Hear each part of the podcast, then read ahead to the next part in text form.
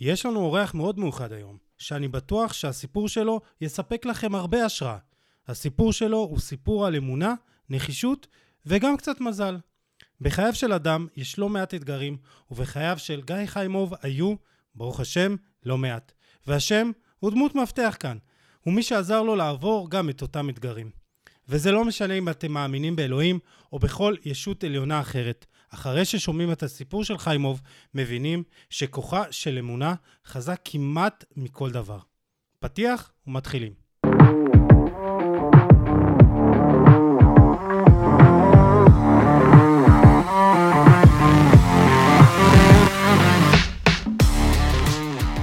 ברוכים הבאים לפרק ה-244 של חולה על כדורגל הפודקאסט, וכמו שהבנתם, גיא חיימוב, שוער העבר, נמצא כאן איתנו היום, שי וקנין מהאתר, מצוות האתר של חולה על כדורגל אה, לצידי, מה קורה שי? אהלן, מה המצב? בסדר גמור, ואני יוסי עדני, אה, אנחנו שנינו גאים מאוד לשוחח עם דמות מרתקת, כמו חיימוב, אהלן גיא, מה העניינים? אהלן, מה שלומכם? תודה.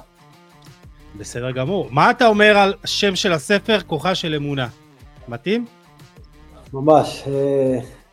אה, לקחת אותי למקומות מפליגים ישר לאזורים האלה. אה, כוחה של אמונה היא חד משמעי.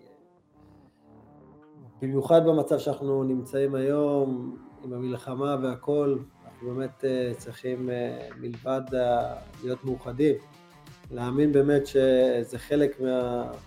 בעולם שלי זה תיקון מסוים שאנחנו צריכים לעשות, ואין ספק שאמונה היא חלק חשוב בסיפור הזה. ורגע, יש איזה ספר מתוכנן? אה, כן, כן, יש, אה, יש כבר פרקים, הכל מוכן. אה, אבל שם לא, הנה, סידרתי לך. יפה, לא רק שם, ספר זה מצריך ממך המון משאבים, המון אנרגיות. כי זה משהו, זה כמו baby, שרק נולד, ומבן אדם שמבין כמה האיזון הנפשי וכמה הלחץ משפיע עלינו ביום יום, אז אה, לקחתי החלטה מספיק בוגרת להתעסק במשהו אחד שאני עכשיו מתעסק בו, שני דברים לצורך העניין, והספר, אני שם אותו כרגע בצד, אה, יגיע השלב שלו שאני אהיה מוכן נפשית אה, להתעמק שם. טוב, אז אנחנו, אנחנו נחכה, אז כמובן גיא, נדבר איתך, מה? אני אקח את זה בחשבון, כוחה של אמונה, זה... יאללה, סגור, אני עשיתי את שלי, אפשר לסיים את הפרק. כבר היה לו שווה לבוא לרעיון הזה. מעולה. אה, אז כמו שהבנתם, אנחנו באמת אה, נדבר על המסע שלך, אבל מההתחלה, וכמה שנספיק באמת אה, בזמן הקצר שיש לנו, מההתחלה שלך ככדורגלן בגיל 6 אה, אה, בחולון אה, ועד למה שאתה עושה היום ובאמת כל התחנות בקריירה שלך וכמו שאמרנו אמונה וגם קצת מזל ואפילו גם מקריות די, אתה יודע, דברים שבולטים אצלך בקריירה ובחיים. אה, ואני מקווה מאוד שיהיה מעניין, אני די בטוח אה, למען האמת, אבל אה, ככה לפני שנתחיל, הודעה קצרה, אם אתם מאזינים לנו בספוטיפיי, אפל או בכל אפליקציה אחרת, מוזמנים כמובן לדרג אותנו, ולמי שצופה בנו ביוטיוב או ברילסים או בהכל וזה, תעשו לייקים ותירשמו לערוצים. וחולה על כדורגל נמצא גם בפייסבוק, טלגרם, טוויטר, טיק טוק, אינסטגרם וכמובן גם באתר של חולה על כדורגל כדורגל נקודה com. וגיא, טוב אז אמרתי לך באמת אני רוצה שנתחיל ממש מההתחלה ואז נגלוש לבאמת כל הסיפור המופלא שלך. והגילוי של הגידול והכל ומה שאתה עושה היום אבל אני באמת חייב להתחיל איתך מההתחלה כי כמו שאמרתי לך, אה, מקריות והכל כבר מלווה אותך מהרגעים והצעדים הראשונים שלך ככדורגלן, וקראתי רעיון נפלא שלך של, אה, אצל ערן נבון בישראל היום, וממליץ לכולם גם אה, לשמוע אותו, ושם מסופר שאתה בגיל 6, ממש במקרה, התחלת לשחק כדורגל, ניתן לך ככה את הבמה. בגיל 6 הייתי אה, ילד, בוא נגיד, צ'אבי קצת, לדייק במילה, הייתי ילד טיפה, טיפה מלא. והייתי גר בחולון, והשכן מולי, שהוא היה גדול ממני בשנה, קוראים לו אבי ויצמן, הוא שיחק כדורגל במכבי תל אביב. ואני התעניינתי, אמרתי, גם אני רוצה. וזה היה כזה, אתה יודע, לא היה לי איזה זיקה, אני לא בא מבית של, של ספורט או, או משהו כזה. והתחלתי ללכת איתו. בגיל חמש ומשהו, כשהוא הלך לאימון עם אבא שלו, אני הלכתי לראות אותו משחק כדורגל. ומשהו שם בער, לא יודע להגיד בדיוק מה זה, זה היה תשוקה, זה היה משהו טהור של כל הפנימי. ניסינו לשכנע את ההורים שלי במשך איזו תקופה, שירשמו אותי לאותם ימים, זה היה המון כסף, ואחרי התעקשות, אה, משמו אותי. אה, אז הייתי שנה ראשונה בבית ספר, אני לא אשכח, יש איזשהו גיל, ממש בטווח הזה שבין חמש לשש, שאחרי בית ספר כיתה א', אנחנו יורדים למטה החברים, מתחת לבית, ואני פשוט משחק כדורגל, עומד בשער, הם בועטים לי הצידה, ואני פשוט מזנק על האספלט. עכשיו, אני לא יודע, אולי אתם זוכרים, המבוגרים, זה לא אספלט של היום, הוא מלא אבנים, חיכוך, ואני פשוט חורף, חורף חצי גוף. היום זה רק סינתטי, כאילו זה בצד אחד טוב, אבל שכחו מה זה אספלט, כן. אז האספלט הזה הוא היה, אתה יודע, הוא ממש, אני זוכר, זה היה איזו תקופה שלקח לי להשתקם מהדבר הזה, אבל הבנתי שיש שם משהו עמוק יותר, שהיום אני יודע להגיד, זה היה התשוקה הזאת למשחק. התחלתי בתור שחקן בשנה הראשונה בבית ספר, ראיתי שאני בקושי מצליח לעלות עד החצי, לא הייתי כל כך, אה, איך אומרים, בזון, ואחרי שנה אני לא יודע איך עשיתי את השיפט הזה, והתחלתי להיות שוער. פשוט התחלתי לזנק ולא מפחד מכלום, וזה פשוט נבנה ככה, ופתאום אני מוצא את עצמי בגיל עשר, שאני טיפה מקבל גובה, בליגה של, של, של מכבי תל אביב, וגביעים, ופתאום מתפתח. ואז אני מוצא את עצמי בגילאי 13-14, נמצא, נמצא ב, באזורים של, של הטובים ביותר, יש, אני, יש לך זימון שנקרא נבחרת ישראל, שהוא הולך לפי מחוזות, יש לך מחוז דרום, צפון ומרכז. ובשנה הזאת בעצם מקבצים את כל השחקנים הטובים, יש מבחנים, בוא נגיד ככה, עד בערך גיל 14, שהנבחרת מצטמצמת לנבחרת אחת של 20 ו... 25 שחקנים, 22 שחקני שדה ושלושה שוערים. ואני מגיע לסגל הסופי, אני ועוד שני שוערים, אחד מהפועל ירושלים, אחד ממכבי חיפה, וכל נבחרת מתחילה בטורניר של בלימנה, זה טורניר שנמצא באירלנד, וזה נבחרות מכל העולם, טורניר ראשון, ככה לראות איך באמת חווים. ואני נבחר להיות שוער ראשון של נבחרת ישראל, בגיל מאוד צעיר, ולא רק זה, אני גם מסיים מצטיין הטורניר כולו.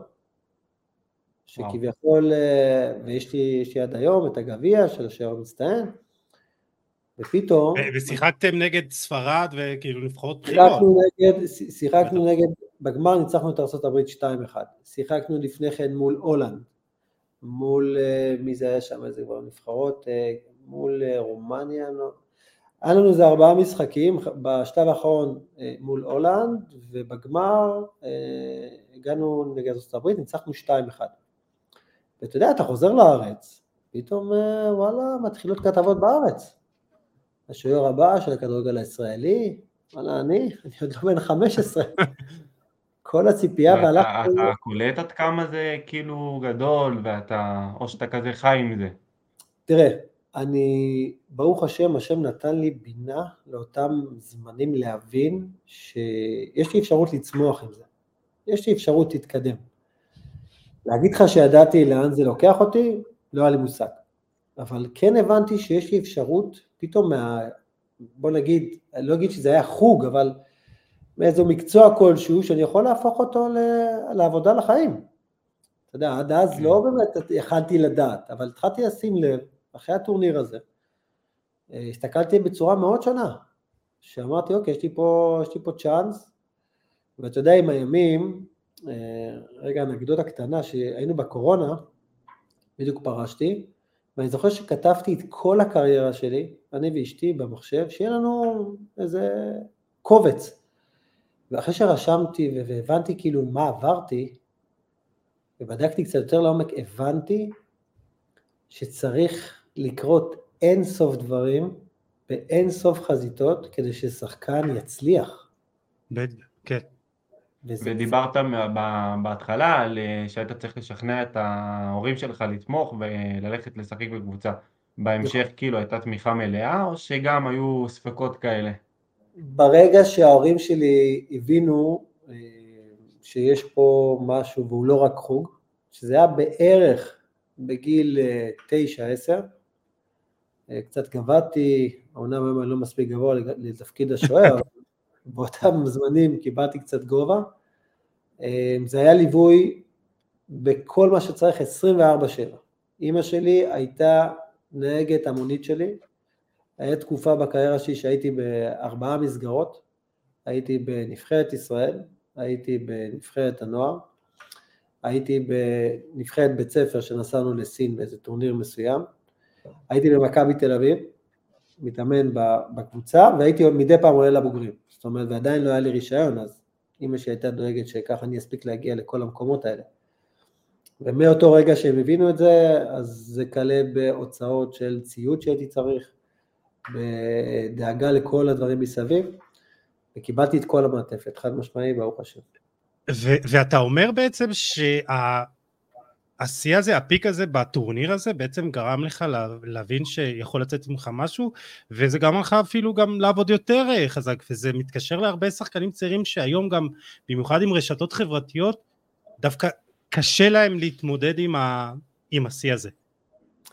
תראה, אה, היום אני יודע ויותר חכם להגיד לך שהשיא הזה בעצם בא בעוכריי כי בעצם אני ילד בן 14 שמתחיל להתמודד עם ציפיות ולחצים, שהוא לא מכיר כלים להתמודד. אנחנו מדברים על שנת 2000.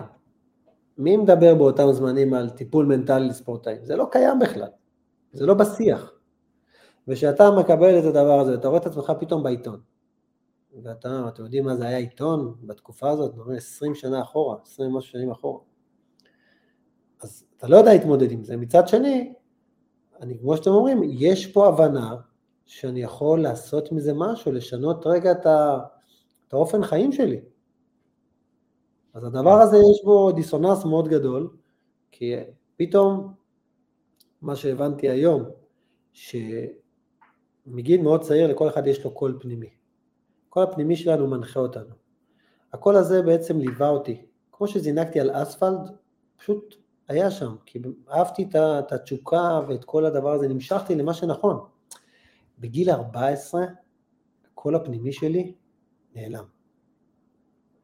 למה הוא נעלם? כי כל הלחצים מסביב, לחצים של היום יום שלנו, בעצם השכיחו לי את הקול הזה.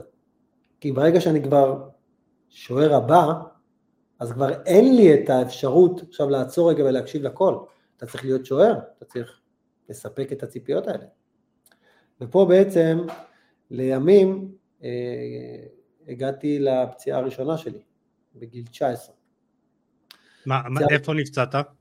אז ככה, שמשם ההתקדמות הייתה מאוד מהירה. זאת אומרת, בגיל 14 ומשהו, טורניר נבחרת אירלנד. תקופה ממש קצרה אחרי, בגיל 16, אני מקבל זימון לבוגרים של מכבי תל אביב. עכשיו, זה לא דבר רגיל. זה שנתיים לפני הזמן, שאני עדיין נער צעיר, ופתאום אתה צריך להתמודד עם אנשים שהם כוכבים, טל בנין, אבי נימני, את האנשים שנושקים לגיל 30. אני בן 16, צריך פתאום להיות עם פאסון, מה, אתה לא, אתה כבר לא מעריץ שלהם, אתה חלק מהם. ואז אני, אתה יודע, אני, אני, אני, מבחינתי אני חייב לעשות את זה. באימון הראשון אני גם מתאבד, נותן אימון, מפתיע את עצמי. אבל בעצם האימון הזה, אני לא באמת התעמדתי עם באמת כל העניין הזה של הלחץ, עם הציפייה, עם איך אני מתמודד איתו. ומהר מאוד דברים המשיכו, לקחנו אליפות בנוער, ועליתי כבר, עשיתי חוזה חמש שנים במכבי תל אביב. ואני עליתי להיות שוער שני בגלקטיקוס, מי שזוכר, הגלקטיקוס זו הייתה העונה שזה כאילו היה כל כוכב שאפשר אה, להביא לקבוצת מכבי תל אביב, הביאו, זה היה מגבלה כלכלית, כלום. ווואלה, אני פתאום שוער שני בקבוצה הזאת, אני עולה, עולה מהנוער, ואני שוער שני ללירן שטראובר, ופתאום באמצע העונה לירן נפצע, או אפילו אני לא זוכר מה היה באמת העניין, ואני מקבל צ'אנס, שוער ראשון בגלקטיקוס, עכשיו, אתה יודע, כל משחק בגלקטיקו זה סולד אאוט, אין לך מקום פנוי. ווואלה, הקבוצה הזאת לא הצליחה, ועם האי הצלחה שלה גם מגיעה הפציעה הראשונה בכתף שלי. והפציעה הזאת היא בעצם מסמנת לי שמשהו גדול עליי, אבל באותם רגעים לא שמתי לב בכלל. אני רק רציתי לחזור כמה שיותר מהפציעה הזאת. לימים, אני יודע להגיד היום, שבעצם לא ידעתי להתמודד עם הלחצים האלה, עם הציפיות האלה. והגוף, הנפש שלי, בגלל שהיא לא הכילה את זה, אז היא עשתה תמרור עצור, היא הוציאה את זה החוצה לגוף, ובעצם הגוף סימן לי את המצוקה, ואת הרצון שהוא רוצה לחזור לאיזון. להגיד לך שהקשבתי לו? לא כן. הקשבתי. אז אתה, אתה, אתה מתאר איזה מין מסך שחור ברגע שאתה מבין שאתה הולך להיות שחקן כדורגל ואתה לא רואה בעיניים וגם לא עוצר לחשוב, טוב, אולי אני צריך רגע לקחת אוויר. חד משמעי, אנחנו לא, לא, לא רוצים לעצור, אתה יודע מה? בואו נעזור רגע את עולם הכדורגל. נלך בכלל לעולם הספורט, עולם העסקים. כל אדם שהוא רוצה להצליח, הוא לא שם לב מה קורה מסביב. תסתכלו רגע בעולם שלנו.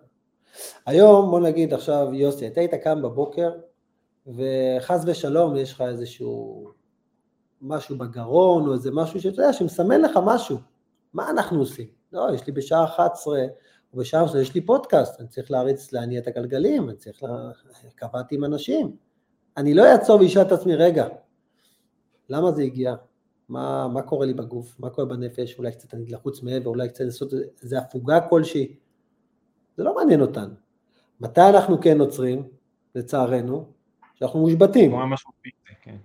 שאין לנו ברירה. ואם אני מסתכל רגע לאורך הקריירה שלי, אני מבין שבאמת רק שבאמת הייתי מושבת, הגוף היה צריך רגע, הוא, רצה, הוא שלח לי את המורה אזהרה, אני פשוט לא הקשבתי. לא הבחנתי ברעשי הרקע שמסיתים אותי מהקול הפנימי ש, שכבר נעלם במשך שנים. אז, אז זהו, זה, זה אולי מתקשר לי... כן, שי. באותה תקופה ככה שאתה עולה לבוגרים של מכבי תל אביב בתור שוער צעיר, כשבעצם השוער הראשון הוא שוער בכיר בכדורגל שלנו, נירן שטראובר. אתה מקבל ממנו טיפים? מה ככה היחסים ביניכם? תראה, לירן אה, קיבל אותי בצורה מאוד מאוד אה, יפה. אה, כולם האמת, כולם עזרו לי גם במגרש, גם מחוץ למגרש. יש איזושהי אחווה, לפחות, ב, אתה יודע, שחקנים עולים מהנוער צריכים לקבל הכוונה. השחקנים שנמצאים שם נותנים כלים, באמת נותנים כלים, גם בחוץ, גם בפנים. אז כן, לירן נתן טיפים, הסתכל בצורה מאוד מאוד חיובית, וכמובן שנשארנו חברים מאז, אין ספק. לפני שנעבור הלאה, כי זה גם שנים אתה מדבר על גלקטיקוס, היה גם ליגת אלופות באמצע. נכון, נכון. אז היה... היית חלק מהמסע. אני הייתי חלק מהמסע, יצא לי לשבת uh, במשחק נגד uh, יובנטוס בטורינו, ב-1-1. Uh, דפקת ספרינט לבופון? בופון היה שם, לא? Uh, לא, היה בופון, אבל לא דפקתי לבופון. לא, קיצור, שטראובר זה, והשיג אותך, אתה אומר. לא, היה גל ניר שיחק, מי שזוכר. אני הייתי שוער שני, ויש לי תמונה שחקוקה אצלי בראש, לא עוזבת אותי, שאני עומד ליד זלטן איבראימוביץ', וגם ככה אני לא שוער גבוה, ואני מסתכל עליו ככה, ואני כאילו... אתה קולט מול איזה ענקים תרתי משמע אתה משחק. חד משמעי, חד משמעי. הבנתי. אה, טוב, בוא נתקדם, כי באמת יש לנו המון תחנות בקריירה, ותשמע, שמתי לב שרק אה, בגיל 24, עונת 2010-2011, אתה באמת מקבל צ'אנס ראשון כשוער ראשון, היית בעונת השאלה בכפר סבא, בליגת העל בספסל, ואז גם הכוח רמת גן, ליגה לאומית, היית כזה שוער ראשון, שני, קיבלת כמה משחקים. זה כבר חמש שנים, זה, זה גם מאוד משמעותי, תקופה מאוד משמעותית שאתה לא משחק באופן קבוע. אני אגיד לכם, קודם כל יש לי צמרמורת עכשיו, למה?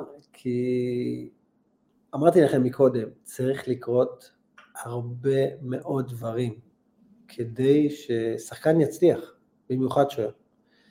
אז נפצעתי. הפציעה הזאת יכלה לקחת אותי לכמה מקומות. לקח לי הרבה זמן להשתקם. חזרתי משיקום, אתה חוזר לקבוצה שיש לך חוזה בה, הקבוצה שגדלת, נתת את כל החיים, יש כבר שני שוערים, הם כבר באמצע עונה, אתה לא בלופ. יצאתי לעונת השאלה בהפועל כפר סבא. הגעתי לקבוצה שהיא קבוצה טובה, אבל השוער הראשון שם הוא שוער שגדל איתי משוער בית, אוהד לויטה. יאמר שאני קיבלתי, קיבלתי את הצ'אנסים, לא הייתי טוב. קודם כל לא השתקמתי עדיין מהפציעה בכתף. לא הייתי מוכן מנטלית, כמו שהסברתי לכם. חזרתי למכבי תל אביב, אני שוער שלישי. זו הייתה השנה היחידה בקריירה שלי, שבעצם לא הייתי מספיק מקצוען, הייתי ככה קרוב לעזוב את המקצוע הזה, ושתבינו, אני מדבר איתכם היום ב, ב, במושג של זמנים, שאני יודע כבר מה עשיתי בקריירה, אבל תקשיבו, זה יכול להיות תקופת זמן שזהו, אני כבר סיימתי כדורגל. הייתי יוצא... כמה זה באמת היה קרוב לזה? זה היה קרוב לזה. זה היה ממש קרוב לזה. אני התחלתי כבר להתאם בדברים אחרים, מה אני עושה. אה, אתה יודע, שוער שלישי זה סוג של אה, שוער אימונים כזה. אתה יודע, אתה לא באמת מרגיש חלק, אתה לא חלק מהסגל ביום של משחק. זה רק אם שוער נפצע וגם אתה לא... משחק. זה לא פשוט. צריך המון אה, קור רוח. ואז בסיום השנה אני מסיים את החוזה במכבי תל אביב, אחרי חמש שנים, ואין לי שום מצע, כבר, אני כבר לא השוער שמדובר ו- והולך להיות, אין לי הצעות. אבל uh, כמו שדיברנו, חלק מהאמונה, תגידו קצת מזל, הייתי באיזה אירוע של אה, מאור בוזגלו שהתחתן, ואני רואה את המאמן נבחרת של הנוער שהיה איתי, זיכרונו לברכה, אה, ויקי פרץ. וההצלחה שלנו ביחד עוד זכורה לו. הוא אומר, תגיד, מה איתך עכשיו? מה קורה? אמרתי לו, אני כרגע בלי קבוצה. הוא אמר לי, מה בלי קבוצה? אתה בלי קבוצה? אמרתי לו, כן. הוא אומר, דבר איתי עוד כמה ימים. אמרתי לו, טוב. חתמתי לחוזה השלב בכוח רמת גן, שהגעתי לאימון הראשון, 60 שחקנים, רק אני ועוד כמה חתומים. אני מסתכל על השלב ואני אומר, לאן הגעתי? כאילו, אני רגיל לטופ, מכבי תל אביב, הכל זה. מגיע לאימון שאין קבוצה.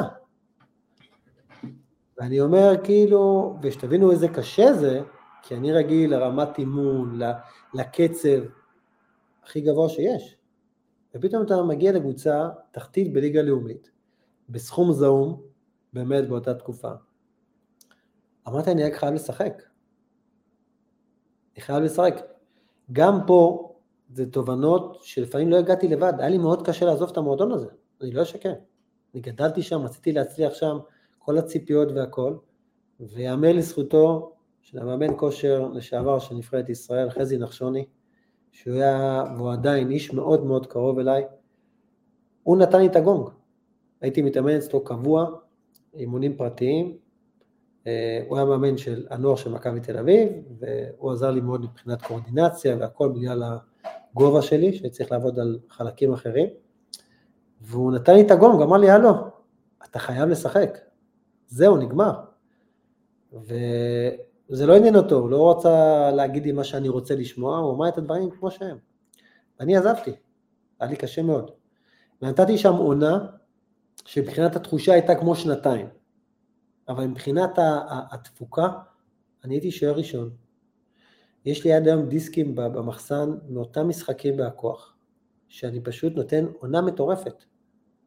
והעונה הזאת גורמת לזה שאנחנו נשארים במחזור לפני הסיום. ועכשיו אה, יש שאלה שעולה, איך הצלחת להסתדר שם עם הלחצים, יש לך בעיה. עכשיו זה בהכוח אין לך הרבה קהל, ואתה לא, אין לך ציפיות, אתה רק רוצה להישאר בליגה, אז כל משחק שאתה מביא נקודות זה אקסטרה. ואני אמרתי, תשמע, גם ככה אין לך מה, אתה רק תעצור כדורים, מה יהיה, יהיה. ואחרי העונה הזאתי, היינו באותה ליגה עם, אה, עם קריית שמונה, שבדיוק הם עלו ליגה, ומאמן הנוער שהיה איתי במכבי תל אביב הוא רם בן שמעון. רם בן שמעון, לקח לקחנו אליפות ביחד, והוא שלח את המאמן השוערים של קריית שמונה בלי שאני איתה, לאיזה שתיים שלושה משחקים, ולא אשכח את זה, חודש לפני שמסתיימת הליגה, הם כבר כמעט כבר עלו 100%, הוא מתקשר אליי, תגיד לי, מה קורה איתך שנה הבאה, מה החוזה, יש לך משהו? אמרתי לו, וואלה, אין לי חוזה, אין לי כלום. והייתי רגע לפני אימון, בהכוח. אמר לי, תשמע, מה אתה אומר לבוא, אתה ככה, אתה והאישה, בדיוק הייתי לפני חתונה, תבוא שנה לצפון, תנסה, אנחנו בדיוק עולים ליגה, רוצים לבנות קבוצה צעירה, תתחרה על המקום שלך. אמרתי, וואלה, תשמע, אני יכול לחזור חזרה לבמה המרכזית, ליגת העל. וכך היה. אחרי חודש התחתנו, ואני זוכר שאיזי שירצקי שילם מקריית שמונה, נראה לי השאלה ל-20 אלף שקל, לא יודע, זה משהו כזה, סכום כזה זעום, ווואלה, אני מגיע לקריית שמונה. מגיע לקריית שמונה, ובעצם אני מכיר הכל חדש. יש שם שוער בית, דני עמוס. וזה היה מחנה אימון הכי מטורף שראיתי שני שוערים. אין גולים באימונים. אין גולים. לא פה, לא פה. אין גולים. אין, אנחנו בטירוף כזה שאני מצליח, לא מצליח אפילו להסביר לכם מה קרה שם. ומגיע המשחק הראשון, יום המשחק בבוקר, לא יודעים מי משחק. לא אני ולא הוא. עכשיו שוער צריך להתארגן, המאמן לא ידע, גם משחקי האימון, גביע הטוטו, משחק אני, משחק הוא. היה משחק אחד שאפילו לא ידע, עשה מחצית אני, מחצית הוא. ובסוף אני מקבל את הטלפון ב-12 בצהריים, תתכונן, אתה עולה למשחק. העונה הזאת הייתה, שיחקתי מעל 20 משחקים, שוער ראשון, לקחנו גביע טוטו, היה לי עונה מדהימה. מקום רביעי, הייתם בעונה מאוד... עונה ראשונה בליגת העל אחרי שהקבוצה עלתה, עונה מדהימה. היה משחק אחד שמבחינתי הוא היה, יש פה סיפור מדהים, כן? אה, לא הרבה שמעו אותו, אה, אפילו אם בכלל, אבל אני, אם אנחנו כבר נכנסנו לאזור הזה, אני אספר אותו. מחזור תשיעי, אנחנו מקום ראשון בליגה, אה, שבוע לאחר מכן ניצחנו את אשדוד נתניה 3-0, אני בדרך למרכז, עם המשפחה, עם המשפחה זה רק אני ואשתי באותם זמנים, היא הייתה בהיריון, עושים לי יום כיף של אחרי המשחק, שבת לאחר מכן יש לנו משחק מול מכבי תל אביב, פעם ראשונה בחיי, אני משחק נגד הקבוצה שבה גדלתי, ואני בעצם מושאל ממנה. מדבר איתי איזה כתב שאומר לי, תשמע, צריך לעשות איזה כתבה, וזה, קיבלת אישור, אני מתחיל לדקלם לו, תקשיב, אני ככה וככה, וכי אני יודע שאני צריך לעזור לשם. עכשיו, אני ילד, אין לי ניסיון בתקשורת. ומה שקורה, שמכבי תל אביב מקום שני, אנחנו מקום ראשון, ובעצם יוצאת כתבה באמצע השבוע, שזה כאילו ההכנה, שאני מדבר לזכות מכבי תל אביב, שבעצם שחקן של קריית שמונה שהולך לשחק נגדה בשבת בבלומפילד. ביום שישי יוצאת עוד כתבה, שאני כאילו אומר שלא אכפת לי שמכבי תהיה מעלינו ואנחנו, אה, משהו כזה, כאילו, זה הכעיס את המערכת בצורה כזאת שאיזי הגיע למלון ביום שישי בלילה, ואמר לרן, תקשיב, אתה מטיס אותו קיבינימט, זה לא הגיוני. ויום שבת בבוקר, שאני מתכונן למשחק וזה, רן קורא, קורא לי לחדר, אני, רן והמאמן שוערים, הוא אומר לי, תקשיב, אתה לא משחק כאן. אני אומר, מה לא משחק? אני מחכה למשחק הזה, לא יודע, אני רוצה להוכיח, כאילו, שאני מתאים. מה, אתה לא משחק כאן. ואני בוכה, ואני אני אומר, אני לא מאמין. עכשיו, אני מדבר איתכם על זה בעדינות, כן? הוא קטש אותי שם. הוא קטש אותי שם, כאילו... אני אפילו לא רוצה להרחיב מה, מה הוא אמר לי שם, אבל הוא קטש אותי ברמה שהגיע לי, הגיע לי. באמת כאילו באת ואמרת, סילפו או... לא, לא, לא, אני, דיברתי, אני, אני אמרתי ככה, אני פשוט הייתי ילד, לא, אין לי ניסיון, דיברתי לא נכון, אתה יודע, הייתי עדיין שייך למכבי תל אביב. והמכה הזאת שקיבלתי, אה, אה, המכה הזאת של ההבנה מול מי אני עומד בתקשורת, חישלה אותי המון במשך הקריירה. זאת אומרת, הבנתי אחר כך כל כך הרבה דברים, וההתנהלות שלי הייתה שונה. אבל לאותם רגעים, אני קיבלתי גום, כי אני כבר באמצע השבוע ראיתי כבר לאן הרוח נושבת, ניסיתי לבטל את הכתבה שהיה בעיתון תל אביב, שהיא זאת ש... איך אומרים, נתנה את הגום, ולא הצלחתי לבטל אותה. אתה, אתה, אתה שומר טינה לכתב, או שאתה לא, אומר זה, הוא לא, עשה את העבודה שלו? לא, זו הייתה העבודה שלו. תראה, הוא יכל לבטל את הכתבה, אבל אני גם מבין, זה כבר יצא להוצאה כבר ביום רביעי, ואני אגיד לך את האמת, זה היה צריך לקרות. כי אני אומר דבר כזה, אם אני הייתי משחק את המשחק הזה, אני הייתי משלשל בתחתונים, זה האמת. אמנם זה לא נשמע טוב, אבל זה האמת. אני לא הייתי מוכן מנטלית למשחק הזה. לא הייתי מוכן. זה היה גדול עליי. וחוק מרפי אתם מכירים? מכירים אותו. דני עמוס נותן משחק חייו, אנחנו מנצחים 1-0 בבלומפילד, הוא המצטיין, לא מצליחים לתת גול. ואני פתאום מוצא את עצמי, שאיכשהו שאני מרגיש שאני חוזר לעניינים, לבמה המרכזית, לגיא חיימר שאני מכיר, אחרי הפציעה, אני עכשיו עשרה משחקים בחוץ. באמצע העונה, באמצע, אתה יודע, התקופה הזאת, ואני אומר, בוא'נה, מה עשיתי? לא בגלל יכולת, בגלל fucking, סליחה על המילה, רעיון שעשיתי.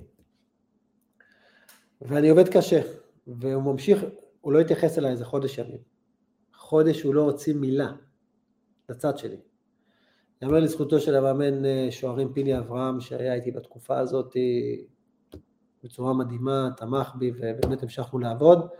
חזרתי, חזרתי אחרי עשרה משחקים לשער, ובסוף העונה משחק שוב, משחק בית בקריית שמונה, מכבי תל אביב, מכבי קריית שמונה. ובעצם אני פעם ראשונה בסוף, יש לי את הצ'אנס. התרגשתי מאוד במשחק הזה, וניצחנו אותם, 4-0. וואו. 4-0.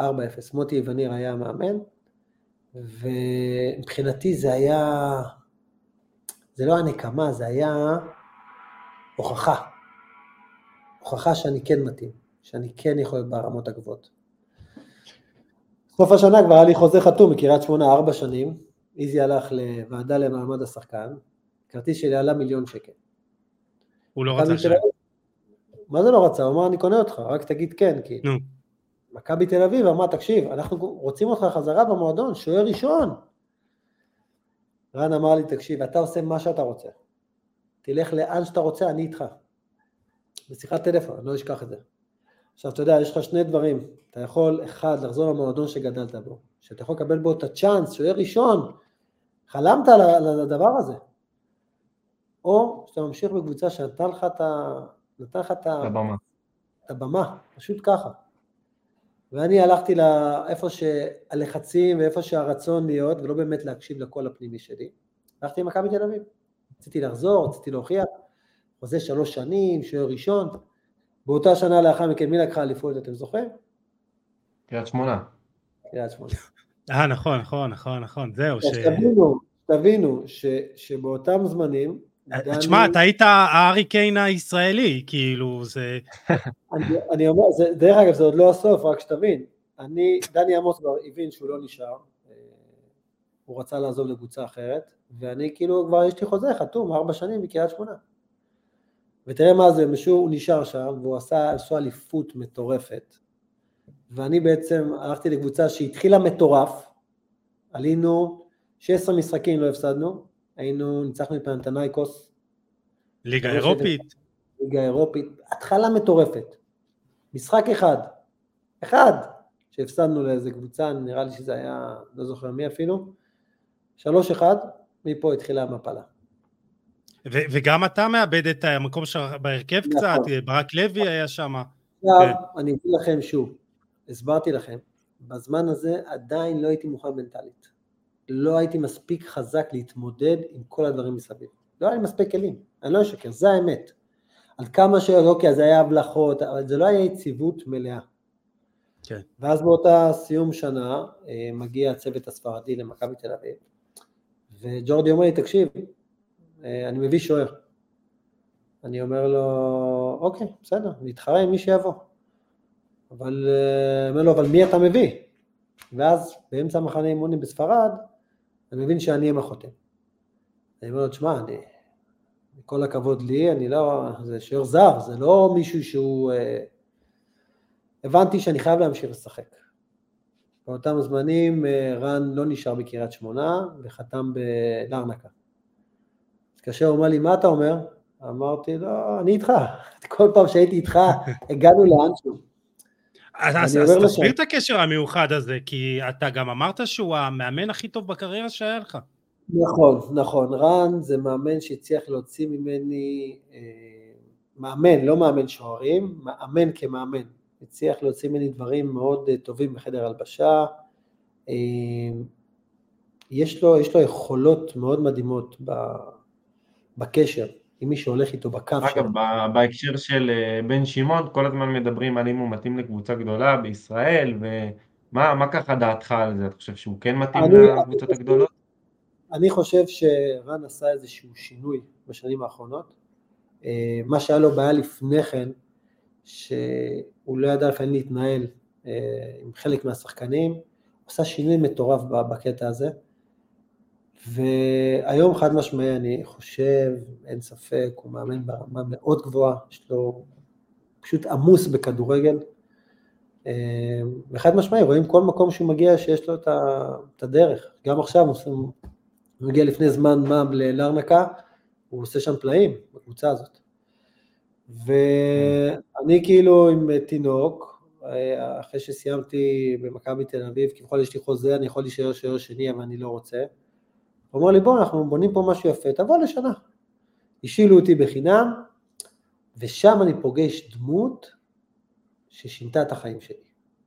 שם אני פוגש דמות שנקראת אה, אלעד אשכנזי, שהוא פסיכולוג ספורט, והוא חלק מצוות האימון אה, בקבוצה, ושתבינו, תראו מה זה, תוך חודשיים קצרים של טיפול מהיר של אלעד, אני מתחיל את הליגה, ואני עשרה משחקים לא, לא חוטף גול. אני שובר שם שיא, שעד היום הוא לא נשבר, לכמות של, נראה לי אם אני לא טועה, 739 דקות, שזה תשעה משחקים שער נקי. ובעצם אה, אני שובר שיאים מטורפים שם, בקבוצה בכלל, בפורמה, כל העיר מדברת, ואתה מבין שפתאום הוא נותן לי כלים, כלים פרקטיים, אבל גם זה אני יכול להגיד היום, שזה היה כלים שהם פלסטר. אני לא טיפלתי באמת בשורש עניין הסטרס, לא שיניתי דרכי חיים בהיבט של בריאות. הוא רק נתן לי כלים, פשוט, למשל לצורך העניין, הוא נתן לי כלי איך אני יכול להעלים את הקהל. ברמה שאני עכשיו משחק במשחק, יציון מלא. כאילו אין אף אחד. והתייחס רק למטרה. עכשיו זה מטורף. כן. כלים פרקטיים כמו, כמו לצורך העניין אה, אה, לשאול את עצמך שאלות תוך כדי. האם זה רלוונטי לי לעכשיו או לא. ברגע שהבנתי את זה והרמתי את זה למודעות, אני כבר מעלים את זה, זה כבר לא קיים, כי אני מבין שזה לא עוזר לי. זה לצורך העניין לי כל מיני, אתה יודע, לפעמים הכדור היה רחוק ממני, אז עולות כל מיני שאלות, עשיתי טוב, לא עשיתי טוב, מה זה, אתה מבטל את זה בשנייה. להתמקד בכדור גם שהוא רחוק, כל מיני כלים כאלה קטנים שגרמו לי רגע להתפקס במשך 90 דקות, ובעצם לשפר את היכולת שלי, כי לפני כן לא הצלחתי להביא את גיא 100%, את כל היכולות שלו, אבל ברגע שטיפלתי בבסיס, טיפלתי כפלסטר, כן? בבסיס אז, של... אז מה זה היה, מה, מה הדבר העמוק יותר שהיה לך? העמוק שלא טיפלתי בעניין הסטרס. הרי לטפל בעניין הסטרס צריך לעשות לו הפוגות, צריך להבין במודעות, להפוך אותו מסטרס שלילי לסטרס חיובי, להבין את הסיטואציה כמו שהיא, לתת כלים שאתה תוכל באמת לרדת לשורש עניין הסטרס. עכשיו זה לא משהו שנפתר בסשן 1, 2 או 3, זה, זה עבודה. ולספורטאי כן. אין לו את הזמן להתעסק בסטרס, הוא צריך למצוא פתרונות. יש, יש מחר אימון, יש מחר משחק. כן. זה בעצם מה שאני עברתי בתקופה הזאת. אה, אז האם בעצם אתה ככה מגדיר את העונה הזו בקפריסין כנקודת מפנה בקריירה שלך? תראה, יש המון נקודות, יש המון צמתים. אה, הצומת בהכוח הייתה צומת מאוד מטורפת, אה, להתמודד במקום, לשנות, לעשות אדפטציות ממקום שאתה בא מאוד מאוד גבוה לציפייה מאוד גדולה למקום שלא מעניין אף אחד, ואתה פתאום איזה שוער כזה, עוד אחד, וזה הנקודה אחת. קריית שמונה, עוד, עוד נקודת מפנה. אין ספק שמבחינה מנטלית, שינוי במפנה היה בחד משמעי בלרנקה, כן. אז אה, שאלה גם של אה, אורטל אה, אתר שחר, אחת העקבות שלנו, למה okay. אוקיי. באמת לא, לא נשארת שם?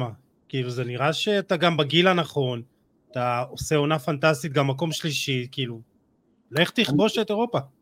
אני אגיד שהעונה הזאת עשתה לי שם ממש טוב באזור של האי, וממש לידו ביוון. היה לי הצעות, שני הצעות מקבוצות ביוון, מקום חמש ושש, והחלטתי לחתום, זאת אומרת היה חוזה מוכן, חוזה טוב, אממה באמצע העונה כל הבנקים נפלו בקפריסין, בעקבות הנפילה ביוון, ובעצם לא קיבלנו משכורת בערך מעל חצי שנה. אני טבעתי את הקבוצה אחר כך, כמובן שקיבלתי את רוב הכסף, אבל לאותם רגעים אני צריך להסתכל על האחריות שלי בתור אבא, בתור משפחה, שאתה לא מקבל כסף, ואני ידעתי שאני אעבור לשחק ביוון, אני יכול להתקדם מקצועית, אבל את הכסף שלי לא נראה לי שאני אראה. ולא היה איזה בלגיה או משהו בסגנון? לא, לא, אני אגיד לך מה, אני לא יכולתי לשחק בליגות החזקות בעולם, מכיוון שאני לא מספיק גבוה. אמ, אני מטר שמונים ושלוש, אני הייתי מודע לזה, לא ציפיתי לקבל איזה הצעה מקבוצה כזו או אחרת, ידעתי שאני יכול לשחק ביוון, ידעתי שאני יכול לשחק בקפריסין, אולי ברומא, בליגות שאני כן יכול להשתלב. אבל עשיתי החלטה, קיבלנו uh, הצעה מקריית שמונה, היה לי חוזה, יכלתי לחזור להיות שוער שני של הניימה, כמובן שלא רציתי, קיבלתי הצעה מקריית שמונה לארבע שנים. איזי אמר בוא אני קונה אותך, תבוא לקבוצה, אנחנו בונים קבוצה חדשה עם ברק בכר כמאמן. עכשיו יש סיפור ממש יפה עם ברק בכר. אני וברק בכר היינו חברים מאוד טובים לפני כן, כי הוא היה שחקן. הוא היה עוזר של רן בעונה הראשונה שלך שם. לפני כן, לפני כן. הוא היה שחקן, כשרן היה מאמן, הוא היה שחקן, הוא היה מגן ימין, הוא היה כבר בסוף, היה ממש פציעה בברך, והוא היה גר שם אה, לבד, אשתו הייתה גרה בחולון, עם הילדים, והוא היה גר בקומה ראשונה, ואני הייתי גר בקומה השנייה עם אשתי סינדי, והוא היה עושה אצלנו ארוחות שישי, והיינו ממש קרובים, נוסעים ביחד והכל. ופתאום עכשיו אני חוזר לקדנציה שנייה בקריית שמונה, שהוא המאמן, ואני השחקן תחתיו, זאת אומרת זה דיסוננס כזה אה, לא רגיל, צריך לדעת לעשות אה, התאמות, אה, למרות שהחיבור היה מצוין, ובשנה הראשונה אנחנו זוכים בגביע. זוכים בגביע, עושים עונה מדהימה, שנה שנייה אנחנו מסיימים מקום שני, אירופה, ואנחנו עושים חייל, עד העונה השלישית שברק עזב. אה, חוויתי עונה אה, לא פשוטה, זו העונה היחידה בקריירה שלי, אה, כמובן מליגת העל, שלא סיימתי בטופ, זאת אומרת בפלייאוף העליון. כמעט ירדנו, ירדנו ליגה. ו... ואחרי העונה הזאת אני כאילו מבין שאני קצת ממצה. שלוש שנים, במכלול זה ארבע שנים בקריית שמונה. אני מרגיש שאני משיג פה כמעט את הכל, שהוא נבחרת, קפטן, אה, גביע, אירופה, כל הזמן אנחנו בטופ, רציתי, היה חסר לי, היה לי הכל. אלוף האלופים גם באותה שנה לקחנו, נכון. אה, עם הפנדלים אה, מול מכבי תל אביב, היה חסר לי אליפות. סיימנו את העונה הזאתי, אני נוסע עם נבחרת ישראל, נראה לי זה היה, לא זוכר איפה זה היה, היה לנו משחק בחו"ל, ומשחקים טניס רגל, אני, שיר צדק, מאור מליקסון ואופיר דוידציה. שלושתם שחקנים של הפועל באר שבע, הם לקחו אליפות, ואני שולח הודעה לברק. סתם כזה בהלצה, לא בכלל במחשבה. אמרתי לו, בואנה, תראה מה זה, נראה טוב ביחד, לא? והוא אומר לי, הוא לא הבין כאילו איפה שלחתי את ההודעה הזאת. והוא פתאום הפתיע אותי, הוא שולח לי, תגיד, איזי ישחרר? הייתי בשוק. כאילו, מה, מה קורה פה? כאילו, אתה יודע, אני סתם שלחתי, כאילו, באמת חשבתי, יש לי חוזה בקריית שמונה והכל. אמרתי, וואלה, אני לא יודע. טוב, סיימנו את הנבחרת, יצאנו לטיול, אני ואשתי, טיול שאנחנו עושים פעם בשנה, אחרי, אחרי העונה, ואחרי עשרה ימים, שאנחנו ממש יום לפני החזרה, אני מקבל טלפון מהמנכ"ל, מיוסי, יוסי אדרי, הוא אומר, תקשיב, יש לך אישור לנהל משא ומתן עם הפועל באר שבע. מה קורה פה? איפה כל... מה, מה? עכשיו, הסוכן שלי, גלעד, אמר לי שיש, אתה יודע, יש אולי איזה דיבור או משהו, אבל לא היה איזה משהו קונקרטי, לא הבנתי. וחזרתי משם היום למחרת, ישר למשרדים של אלונה, וחתמנו, חוזה, שלוש שנים. את הסוף אני כבר... תשמע, הנה, אז הנה, עוד, עוד, עוד משהו מקרי כזה, כאילו, שאתה אתה לא מכוון, ודברים מגיעים אליך כאילו מהדלת האחורית. זה פשוט מדהים, זאת אומרת, אני יודע היום להגיד ששום דבר לא קרה במקרה. זאת אומרת, לכל דבר היה את הזמן שלו, היה את הרגע שלו. אני יודע שלהגיד לך שהבכי של האישה הוא קורע, קורע שמיים. סיימנו את הליגה בקריית שמונה, הפלייאוף התחתון סיים שבוע לפני, ומכב, והפועל באר שבע היה לה משחק נגד סכנין, שבו, שבו הם לקחו אליפות. וראינו את המשחק אצל המשפחה, שאנחנו כבר יצאנו לחופש, אנחנו רואים את הפועל באר שבע חוגגים, ואני מבסוט, כל הכבוד, וחברים שלי, שיר צדק וברק, ו... ואני רואה את אשתי בוכה. אני אומר לה, סינדי, מה קרה? והיא בוכה ואומרת לי, לא, גם לך מגיע, גם לך מגיע, כי מה קרה בעצם? אני עזבתי את קריית שמונה, הם לקחו אליפות. אני עזבתי את מכבי תל אביב ללרנקה, הם לקחו אליפות. זאת אומרת, כל קבוצה שעזבתי לקחה אליפות, כאילו, אולי אני לא צריך אליפות אמרתי. וכל כך רציתי, כי זה היה התואר היחיד שהיה חסר לי. היא כל כך בכתה, שזה היה רגע לפני הנבחרת, ובדיוק כשחזרנו מהנבחרת ומהטיול קיבלתי טלפון שאני עובר להפועל באר שבע. עכשיו, טוב, בוא... אנחנו עוד נדבר על הכוחות המיסטיים של אשתך, כאילו זה, זה, זה משהו שגם חוזר עליהם אחר כך בגידול. אה, אה, אבל אתה מגיע להפועל באר שבע, אמנם כאילו גם כשוער של גם נבחרת ושוער ראשון, אבל אתה מגיע לתחרות עם דודו גורש, שהוא גם שוער ראשון, ואתה שם גם באיזושהי תחרות, אתה לא פחדת מהתחרות הזאת? תראה, אה, אני הגעתי להבנה שאני מגיע למועדון שלקח אליפות, ששוער שעשה עונה פנטסטית, אני ודודו ביחסים, גם היינו, גם נהיה ביחסים מדהימים. הבנתי שאני מגיע בתור שוער שני, הבנתי שבתקופה הראשונה אני כבר לא אהיה זומן לשוער נבחרת ישראל, כי אין מה לעשות, אני לא אשחק. לקחתי את זה בחשבון. להגיד לך שידעתי שאני אחווה חצי שנה לא פשוטה בעליל, לא. אני ציפיתי שהקבוצה תהיה באירופה ואני אשחק בליגה ויהיה איזשהו ולקח לי זמן להתאקלם בהפועל באר שבע, זו הייתה קבוצה שרצה, קבוצה... זו השנה שמבחינתי זו הקבוצה הכי חזקה, גם שראיתי אותה מהצד, וגם ששיחקתי בה, מבחינת חוזק. אני ישבתי בחוץ, ופשוט לא הצליחו להגיע אלינו לשער, ברמה כזאת. כאילו אפילו, גם אם הוא חשב לעשות איזה חילוב, והוא לא חשב באותם זמנים, לא היה לו בכלל על מה. לא הגיעו לשער. הקבוצה הזאת הייתה חזקה, היא ניצחה באותה עונה את אינטר, והיא ניצחה קבוצות, והיא פשוט הייתה מטורפת. ואני כן.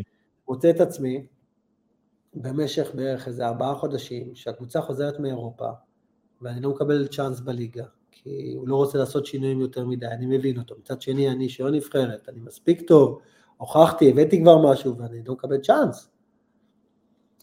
ולקח לי זמן, הבנתי שבדיעבד באמת לא הייתי, לא התאקלמתי מהר בקבוצה, כי אם כבר היה איזושהי תשתית, הקבוצה הזאת כבר רצה כבר שנה שנייה. והתפנית חלה באמצע העונה, שהקבוצה פתאום היה לזה תקופה מאוד קצרה, שהיא קצת הייתה נראית פחות טוב, לא יותר מדי. ואני זוכר שאחרי משחקים, משהו אחד שהוא זכור לי הכי הכי הרבה, אחרי המשחק של אינטר, שניצחנו בבית 3-2, אני מוצא את עצמי שאנשים רוקדים בחדר הלבשה כי עלינו שלב, ואני מוצא את עצמי לוקח שק כדורים בשעה 12 בלילה, ועולה עם המאמן שוערים גיא וייזינגר לטרנר, ואנחנו בפינה מבקשים מהבחור ש- ש- שאחראי שם האצטדיון, תן לנו 40 דקות את האור, ואני זוכר שדפקתי שם אימון, במילים האלה, אימון של כל העצבים של זה שאני לא חלק, אמנם אני חלק, הקבוצה, אני שמח להם בשבילם, אבל אני לא חלק מאותו הישג. ועושה שם אימון שהמאמן אומר לי, גיא, אתה תזכור, את האימון הזה אתה לא תשכח. ולא סתם. אחרי איזה ממש שבועיים שלושה קיבלתי צ'אנס במשחק ליגה אחרי שהקבוצה חזרה מאירופה נגד בני יהודה, משום מקום, שתבין, לא היה בכלל, לא היה כיוון, אבל באמת הייתי נראה טוב, הייתי במוד נכון, וניצחנו 2-1, ואחר כך אה, היה איזה משחק ככה פחות טוב אם אני לא טועה, ואז היה סימן שאלה פתאום, פתאום יש סימן שאלה, מי ישחק? רגע לפני פתיחת הפלייאוף, היה משחק נגד הפועל כפר סבא, שהגעתי לאותה סיטואציה, אני לא יודע מי משחק. עוד פעם אותה, אותה החלטה כמו בקריית שמונה, ואני, זה קשה לי לא להבין מי משחק, אתה רוצה להתכונן, זה חשוב. קיבלתי החלטה, כאילו, קיבלו את ההחלטה, אני משחק. ניצחנו 3-0, ומשם כבר ההיסטוריה, עשיתי פלייאוף מטורף, אה, לקחנו אליפות שנייה, ובעצם אה, זכיתי, זכיתי בתואר שהיה חסר לי. אה, תשמע, זכית, זכית אחר כך בעוד אליפות, ובסך הכל גם עשיתם, זו הייתה שושלת מדהימה, שלוש אליפויות, דיברת על חוזק של קבוצה, אני לא טוב בדירוגים של איזו אליפות הכי עוצמתית או קבוצות, אבל תשמע, וואקמה, אוגו, מליקסון, ברדה, כולם, אתה, ויטור וכולם שמה, איך אתה באמת מסכם את כל השנתיים האלה בבאר שבע? רגעים גדולים, רגעים משמעותיים.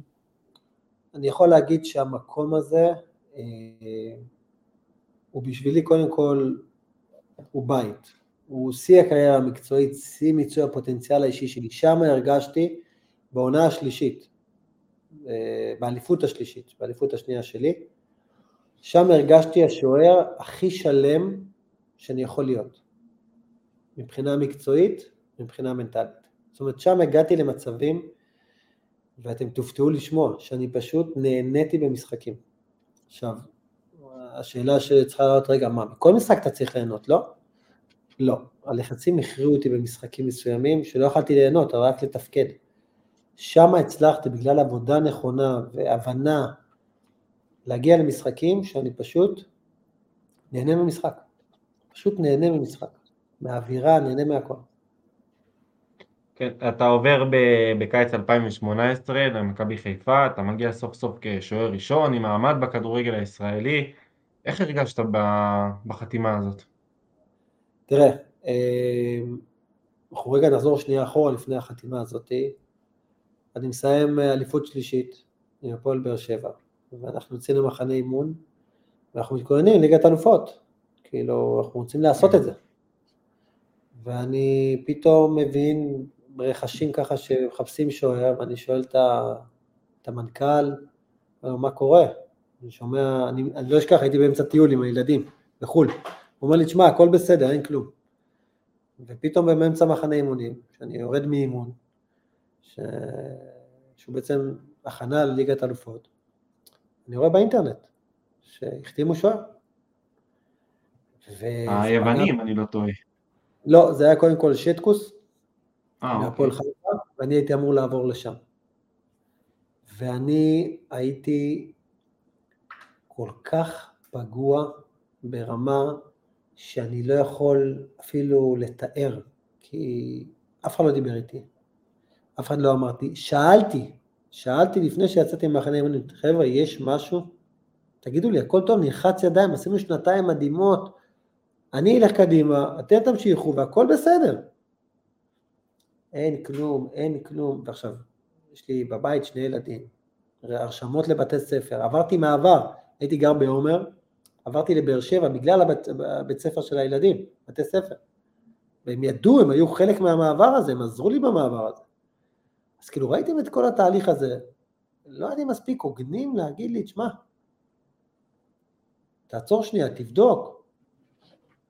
וזה פגע בי ברמה שכאילו, זו גם הייתה העונה הכי טובה בקריירה שלי.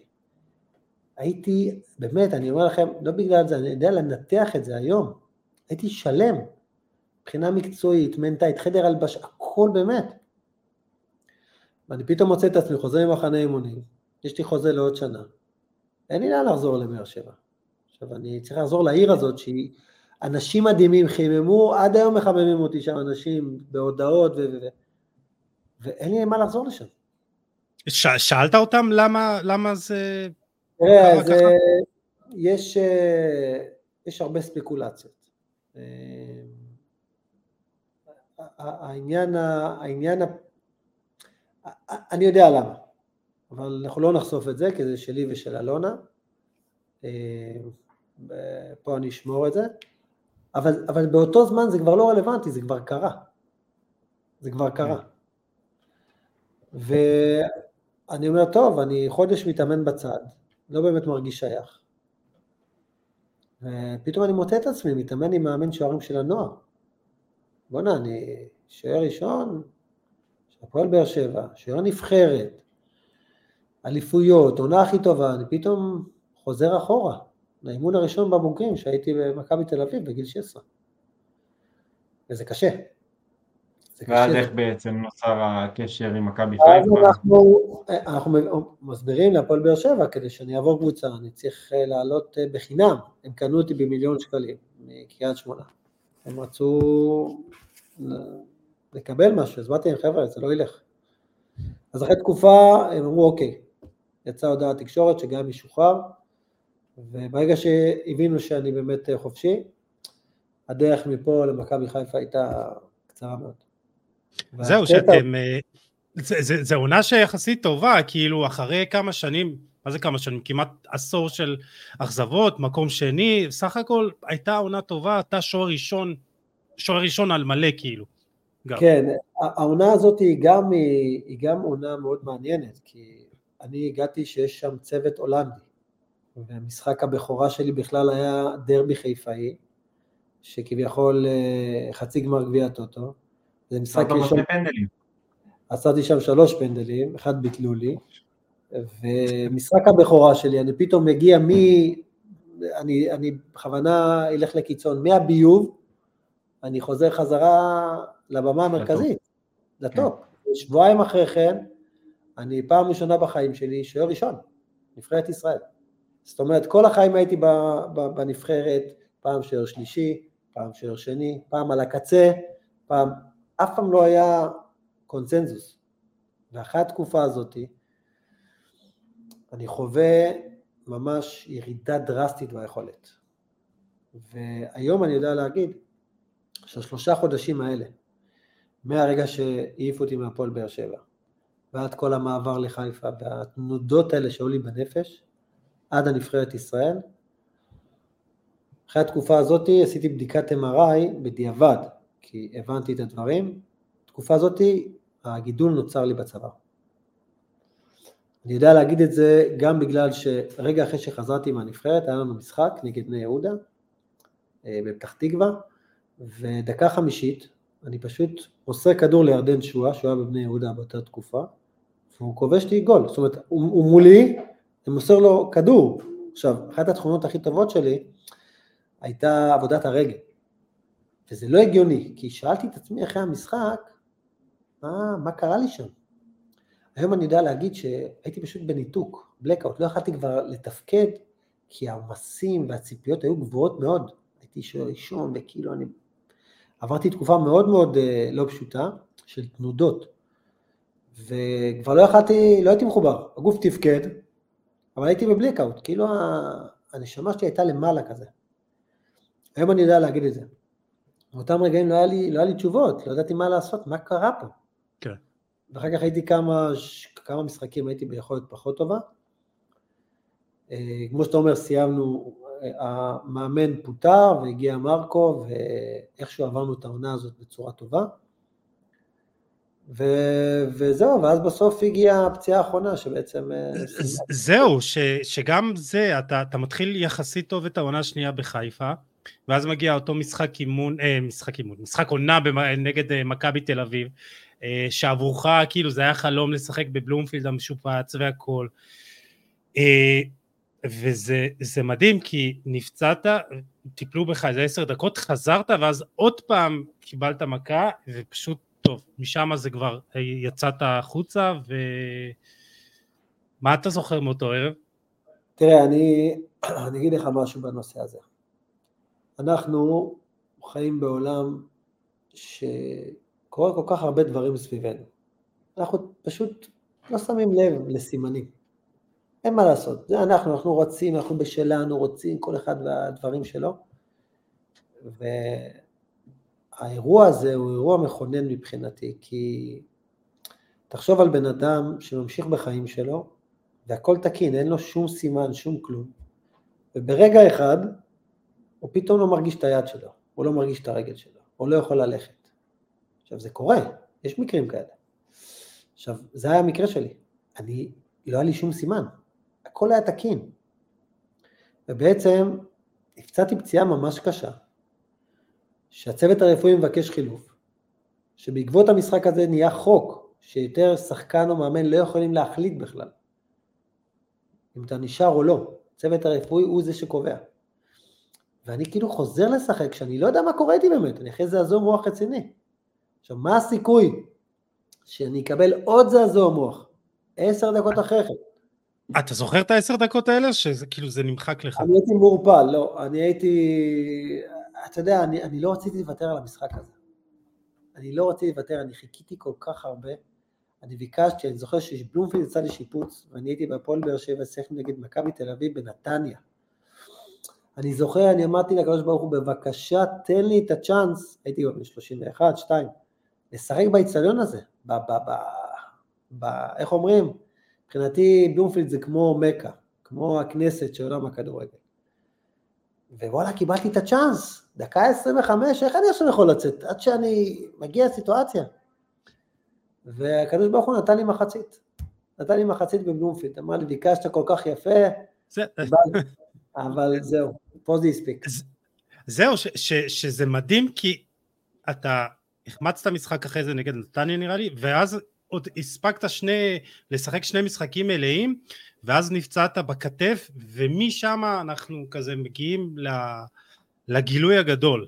וזה גם עוד פעם במקרה, כאילו, איך נפצעת, אתה זוכר? תראה, אה, שוב, דיברנו על סימנים, אני נפצעתי, לא, לא, לא הבנתי מספיק את המסר בפגיעה בראש.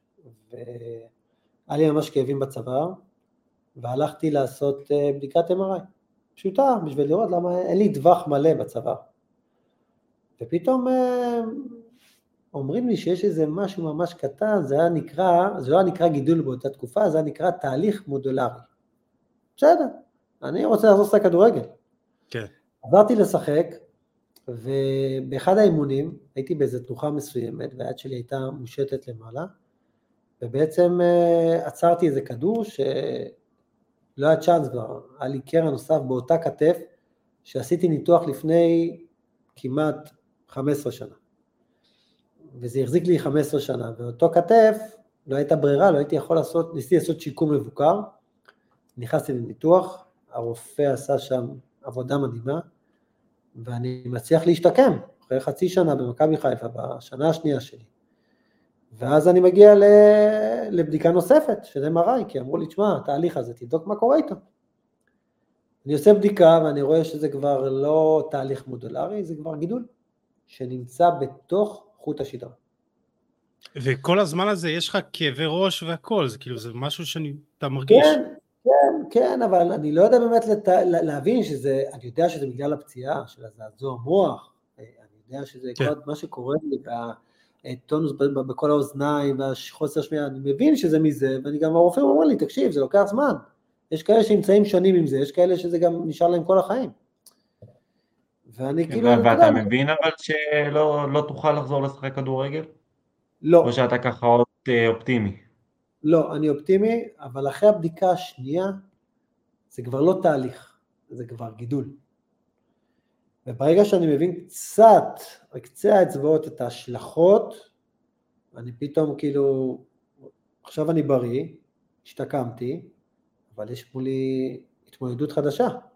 אני מקבל הצעות כן. מקבוצות בליגה, וואלה. אני לא מקבל אותם. זאת אומרת, אני דוחה אותם כי אני לא יודע עם עצמי אם אני יכול להיכנס עכשיו לחוזה נוסף, שאני הולך להתמודד עם משהו שיפגוש אותי עוד חצי שנה, כי אני לא, לא, לא התייחסתי אליו, אמרתי, טוב, אני, אני הדחקתי אותו, שמתי אותו בצד, התעסקתי, היה גם קורונה וגם בדיוק סיימתי להשתקם וחזרנו למרכז. הבדיקה השלישית, שהייתה חצי שנה אחרי כן, ואז בגלל זה כבר הודעתי על פרישה, ספטמבר 20, אה, הבנתי שיש פה משהו שאני צריך לטפל בו, צריך לתת לו תשומת לב, ובסוף הוא מגיע, הוא מגיע. ארבע שנים האלה שעברתי מהפרישה, הם כמעט כמו, כמו קריירה שלמה. מסע בפני עצמו.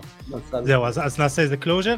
אה, טוב, גיא, אז, אז אנחנו מגיעים לשלב אולי המשמעותי ביותר בחיים שלך, ובעצם ההחלטה שאתה מסיים את הקריירה.